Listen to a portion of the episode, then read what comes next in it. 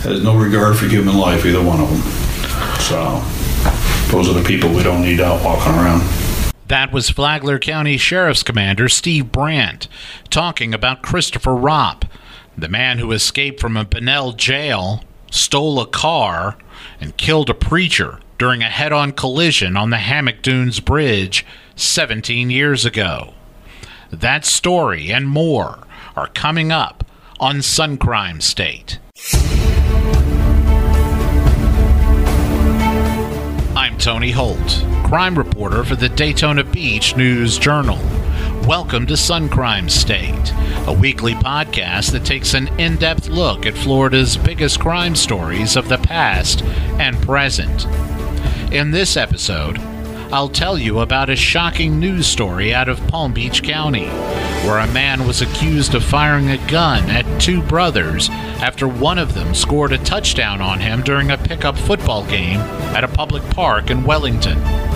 And later, I'll discuss the shocking death of Pastor Don Burgess, who died during his commute home from Bible study. His sedan was crushed head on by a flatbed pickup truck which had been stolen out of a yard in Bunnell.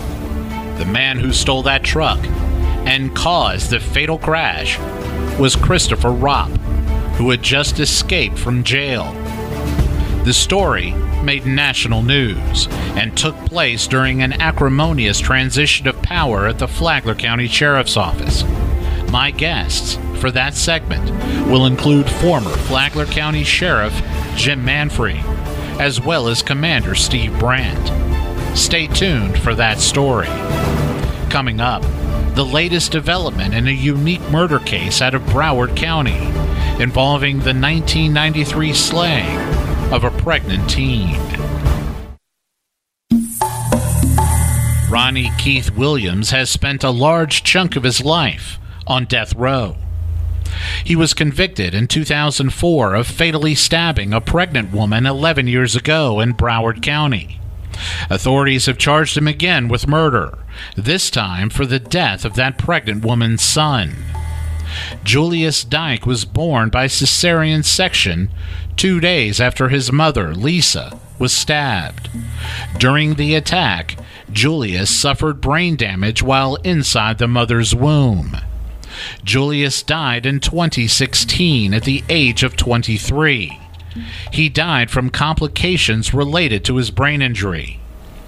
That meant prosecutors set their sights again on convicting Williams of murder. The South Florida Sun Sentinel reported that Julius's grandmother, Margaret Dyke, wept when she was told that prosecutors would charge Williams with first degree murder in Julius's death. Authorities said Williams attacked 18 year old Lisa Dyke while she was babysitting for a friend in 1993. She was in the kitchen making toast when Williams came in looking for someone else. Williams stabbed the girl repeatedly and also bit her all over her body. Her baby barely survived. After his birth, Julius was confined to his bed for life, according to the Sun Sentinel. He was unable to walk or talk. He ate through a feeding tube. His grandmother was his caretaker. Margaret told the Sun Sentinel that Williams is responsible for taking two lives, as well as destroying hers. Williams, when he killed Lisa, had just been released from prison he had been convicted for the 1984 murder of a 21 year old Fort Lauderdale man. The victim in that case had been stabbed to death and dumped in an abandoned field. After he was convicted in 2004 for Lisa's murder, jurors voted 10 to 2 to recommend a death sentence.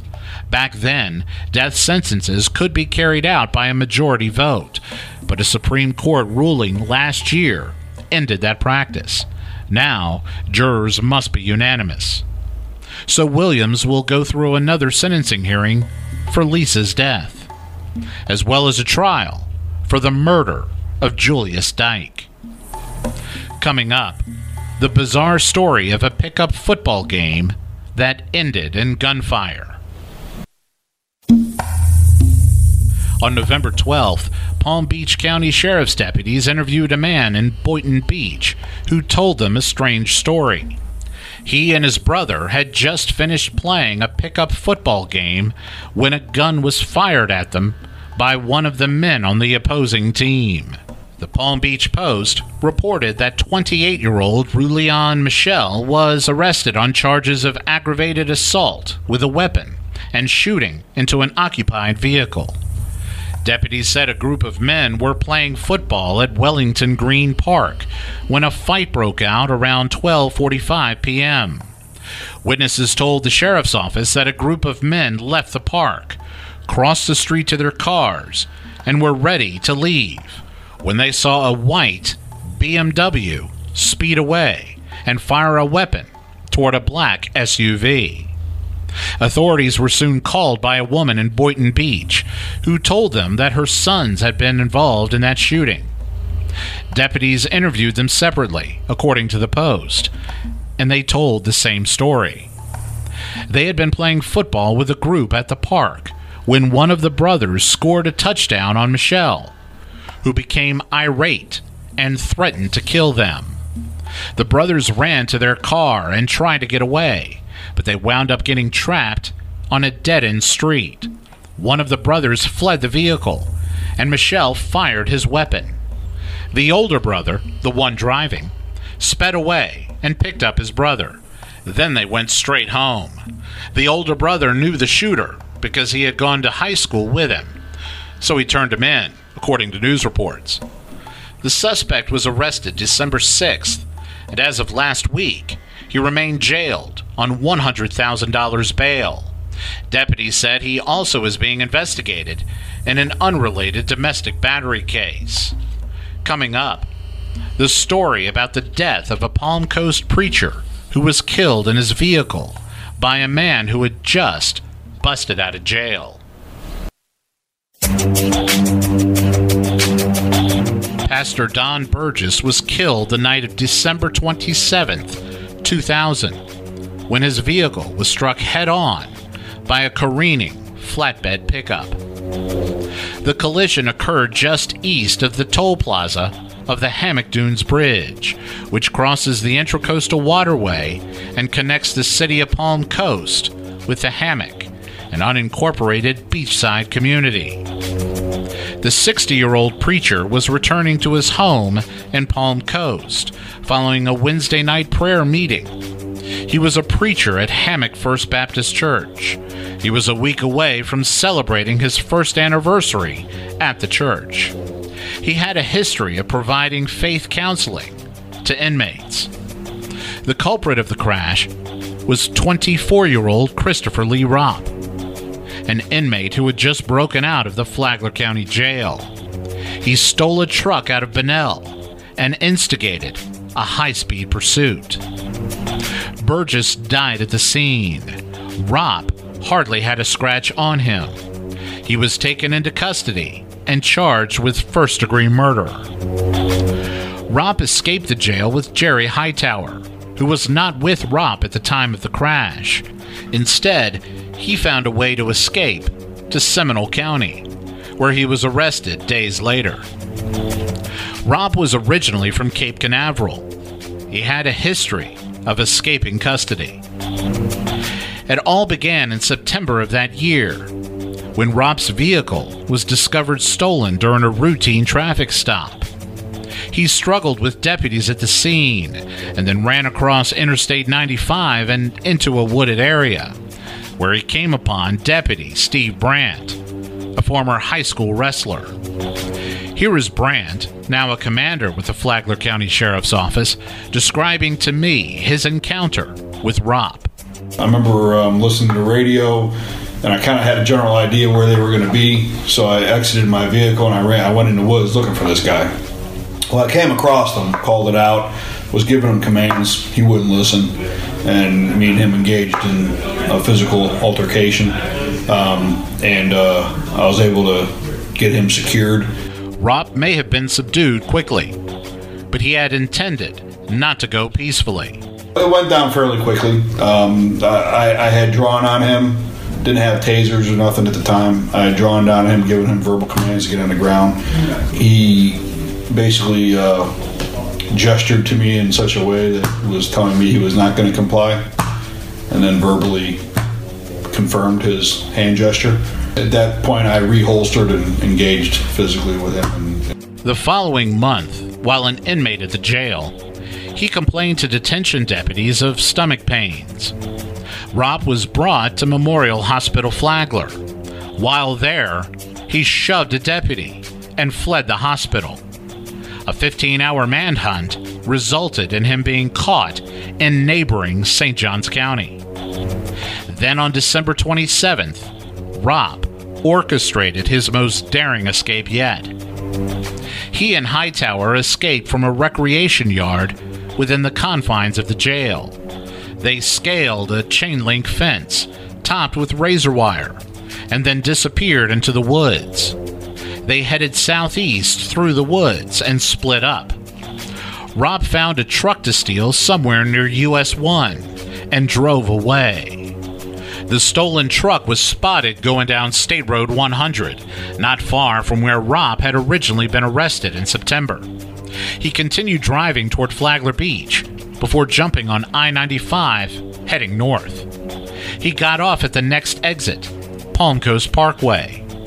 Had he headed west, he would have been on his way toward US 1, could have headed north, where there was endless real estate. Instead, he went east, and there is not much dry land east of I 95 in Palm Coast. By vehicle, you can reach the Atlantic Ocean in a matter of minutes. But Ropp chose to go east. He headed directly to the Hammock Dunes Bridge. He went through the Palm Harbor Parkway intersection and saw that the eastbound toll plaza had been blocked off. He veered over to the westbound lanes and zoomed through the plaza. Seconds later, his vehicle collided head on with Burgess's vehicle, which was coming down a slope.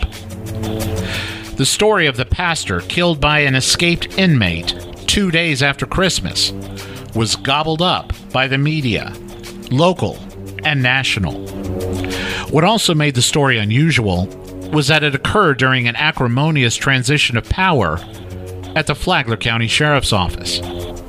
In August of that year, Jim Manfre defeated incumbent Robert McCarthy in the Democratic primary by a resounding margin. McCarthy was the county's longest tenured sheriff in history, and the defeat embarrassed him. He was appointed in 1983 after his predecessor was removed from office for ethics violations. McCarthy went on to win four consecutive sheriff's elections afterward. Flagler County's growth from 1983 to 2000 is difficult to put into words. In places where it had been desolate, it had become suburban. The population boom was unlike anywhere else in the United States at that time. McCarthy had to modernize the sheriff's office quickly. In some ways, he did. In other areas, he came up short. During his last term, his deputies had turned on him. By early 2000, they had unionized. They were unanimous in their desire for a new leader. That new leader was Manfre, who had never been a police officer before. What was enticing to deputies at the time was that Manfre had been a district attorney investigator and prosecutor in New York. But what those deputies liked most about him was that he wasn't McCarthy. Manfre's transition from attorney to leader of a growing police force was bound to be challenging. It was one that he hadn't really wanted for himself, at least not at first. Manfre told me he resisted request after request to run against McCarthy in 2000. But those who were recruiting him were not taking no for an answer. It was, uh, you know, a, a, a very tough transition. I mean, I just for all the things I told you uh, and all the things you said, I had not been a sheriff, you know, a deputy before. Um, I had been recruited by the deputies uh, who I met on on a baseball field. My son was on a PAL baseball team, and who recruited me to do this, which I did not want to do. I I had come to Florida. I had retired from um, 16 years of law enforcement as a prosecutor and as an investigator. And when I came to Florida, I was to do real estate development. Uh, and they basically browbeated me into, um, you know, running for sheriff. And I, I got calls from the FBI who I'd worked with in, uh, in out on Long Island, who had uh, uh, had heard about my uh, relocation, and apparently a local FBI had reached out because the former sheriff was a target of theirs. Um, the administrative judge, Tim Hammond, called me. Uh, Ken Tucker, who was the regional director of FDLE. John Tanner, who was the, the head of the uh, state attorney's office, reached out to me. Or I, people, I think John reached out personally, and others about you know taking him him on because he was such a uh, an issue for them. During an interview he did with me 18 months ago, while Manfre was still sheriff, he told me about a meeting he had with a pair of McCarthy's top officers in the sheriff's office. At the time of that meeting, Manfre hadn't committed to running. But once he was confronted by McCarthy's bullies, he decided then and there that he would run. Then one day I was in my uh, office, and uh, um, I, at that time I was corporate counsel um, for the, uh, the land development company. And uh, a member of Bob McCarthy's upper management came in and um, threatened to hurt me and my family if I decided to run for office. Um, you don't threaten a New Yorker. His mind was changed in that moment. Manfre told the senior officers that he would spend every penny he had to defeat McCarthy in the coming election. Then he told him to get out of his office. He may have peppered it with a profanity or two. After Manfre defeated McCarthy in the primary, he went on to win the general election. It is common courtesy for an outgoing sheriff to accommodate the incoming sheriff, whether it's to provide workspace or even access to employee information. McCarthy provided none of that to Manfre. He wouldn't even allow him on the premises. I was having issues with the, the, the present sheriff. He refused to allow a transition. I sent him a letter and asked him, you know, to meet with him. You have to remember, I'd, I'd lived in this community about, I mean, I've been working here for a couple of years, but only lived in the community a year and a half when I got elected. Um, I had even been into the sheriff's office before. So I asked to come up and meet with him, and he refused. And I literally went up to the office to try to uh, to meet with him, and he uh, he had a deputy at the front door uh, threatening to arrest me if I came into a lobby. So it was not a good, um, you know, it's not a good transition. During the last few days before he took over, the media were contacting Manfre about the jailbreak and vehicular murder of Don Burgess. Manfre had no answers. He had no information other than what deputies were telling him. But just before midnight on January 1st, Manfre finally got access to the office. Before his January 3rd swearing in ceremony, Manfre decided to hold a media conference about the jailbreak. The media had been applying a lot of pressure. By then, CNN was on the scene. The news wire services were waiting to beam out stories to newspapers across Florida and beyond. TV reporters were in the parking lot. The News Journal was there. So was the Orlando Sentinel. Before Manfre addressed the media, he was floored by another development. The jail supervisor, Sam Sangiorgio, one of the few top ranking officials who did not resign on McCarthy's last day, showed up to work that morning. Three sheets to the wind. One of the commanders, uh, uh I believe they called them lieutenants at the time, lieutenants came over uh, to us um, into the conference room at the Sheriff's Operations Center and said, um, you know, we have a problem. Um, and I said, what's the problem? Why isn't, you know, Captain Sangiorgio here? and they said he's intoxicated. So I said, what do you mean he's intoxicated? Six o'clock in the morning. Um, they said, he's intoxicated. I said, is he at his desk? Yes. I said, well, bring him over. So he came, they brought him over, literally, you know, carrying him into the conference room. Um, and he smelled like alcohol. I mean, as soon as he came in, there was an odor of alcohol on him. His eyes were glassy, typical um, behavior from someone who's intoxicated. Uh, and I'm not talking to someone who's been drinking. He was drunk. Manfre suspended Sangiorgio on the spot. He declined to divulge that information to the media until after an investigation was conducted. It took 10 days.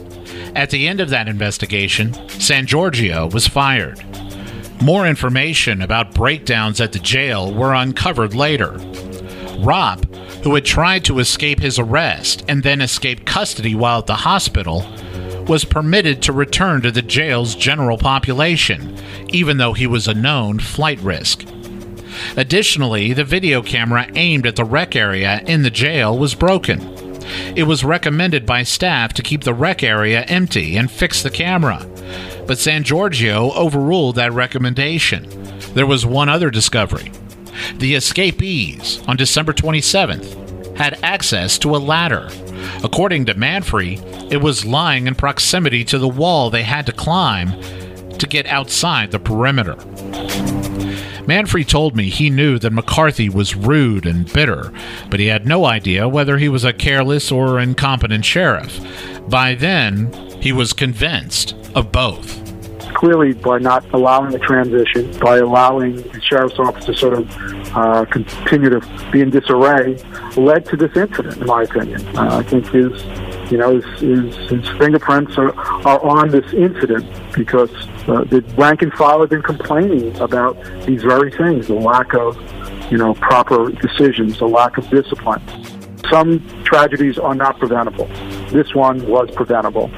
McCarthy has been dead for 12 years. Manfre's feelings about him have not abated. Ropp's incessant urge to escape jail resulted in a very long prison sentence. In 2001, he pleaded no contest to second degree murder. He was sentenced to 45 years in prison. That was the deal he struck with the state attorney's office. The widow of Don Burgess told the media after that hearing that her family had to wrestle with the thought of giving their blessing to the plea bargain. They did so, she said, after realizing her husband would have done so. He would have wanted Ropp to get another chance of freedom one day. Ropp said nothing during his sentencing hearing, but his eyes welled with tears when he saw Burgess's widow in the courtroom.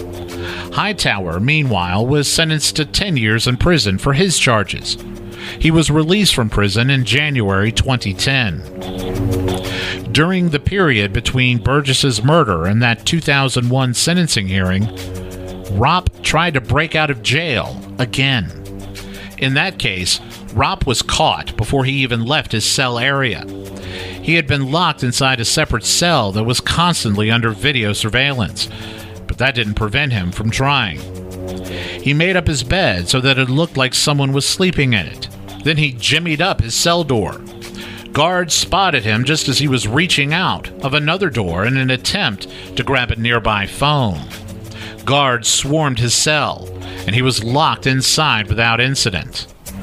Ropp, by that time, was in a place where he would have had to break through three or four locked doors in order to escape the jail.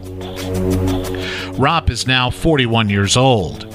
He is being held at the Columbia Correctional Institution Annex outside of Lake City. He's scheduled to be released May 3rd, 2045, at which time he will be 68 years old. Brandt thinks Ropp is perfectly suited for prison, one that's heavily fortified. He's a bad dude, bad guy.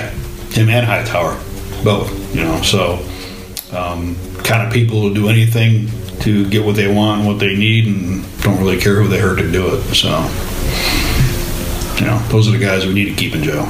Manfre's first term as sheriff got off to a rough start, and it stayed rough for a few more weeks. It didn't get any better. 30 days later, a teacher's aide drove a vehicle into uh, a classroom full of kids. And so within the first month or maybe six weeks later, I was on CNN twice because that made national news as well. that teacher's aide, Victoria Acierno, was charged with more than 20 counts of attempted murder in that case. A steel beam was the only thing that prevented her from killing a classroom full of third graders. She wound up being found not guilty by reason of insanity, and she remains hospitalized. It was uh, an interesting six six weeks, and I guess some people would say it was a harbinger of things to come for me. Um, you know, I don't think there was a year that I was sheriff that it wasn't a major issue. Manfre lost his reelection bid in 2004, but he won back his seat eight years later. By the time he finished his second four year term, he oversaw an expansion at the jail. There were no successful escapes while he was sheriff.